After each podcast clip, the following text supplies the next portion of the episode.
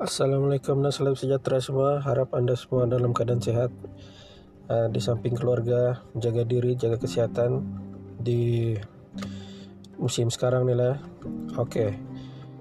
Untuk episod ni, talking point kita akan terus ke arah bola sepak, iaitu tim Manchester United.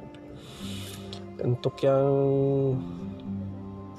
kali ini, uh, saya suka untuk beri perhatian pada pemain Sergio Romero, penjaga gol. Pilihan ketiga sekarang. Daripada pilihan kedua kepada pilihan ketiga. Dia seorang penjaga gol yang baik.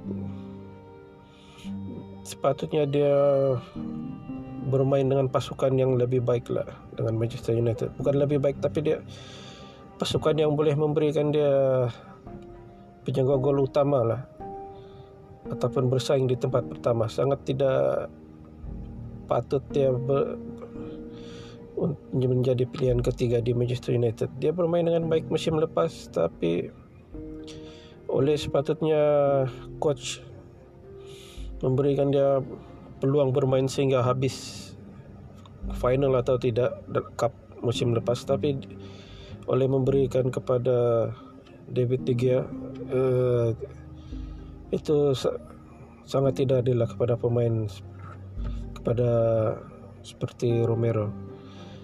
Uh, kalau pemain lain mungkin akan menjadi isu yang sudah menjadi isu lah itu. Tapi Romero memang seorang yang profesional.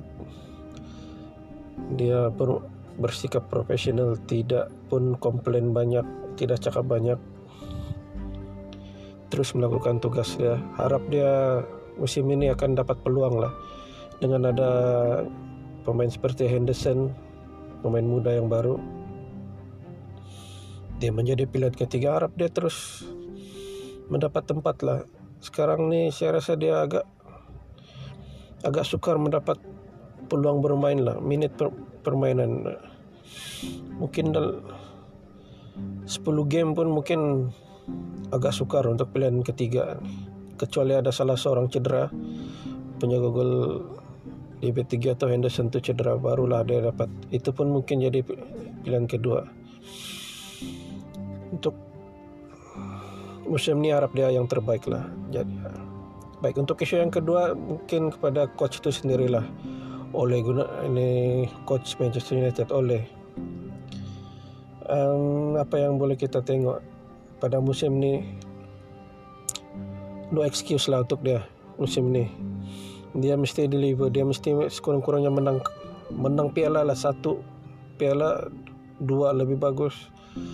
Kalau tidak no excuse. Dia mesti diganti lah terus. Di tidak perubahan yang ketara daripada cara permainan yang dia tampilkan. Tengok. Sebenarnya masalah Manchester United adalah bagaimana satu pasukan itu melakukan tugas defending. De, me, mereka selalu fail lah dalam ni saya rasa. Bukan saja kepada pertahanan itu sendiri tapi kepada keseluruhan pemain keseluruhan pemain. Bagaimana mereka melakukan tugas-tugas defending dari atas sampai ke bawah dari bawah lah ke atas saya rasa mereka tidak dapat lakukan itu dengan dengan baik. Ini yang satu aspek yang sangat ketara waktu lawan Spurs hari itu memang tidak patut. Jadi ini harap dapat berubahlah dengan kemasukan pemain-pemain yang baru ni pun saya rasa masih tidak akan mengubah banyak lah terutamanya menentang tim-tim yang besar.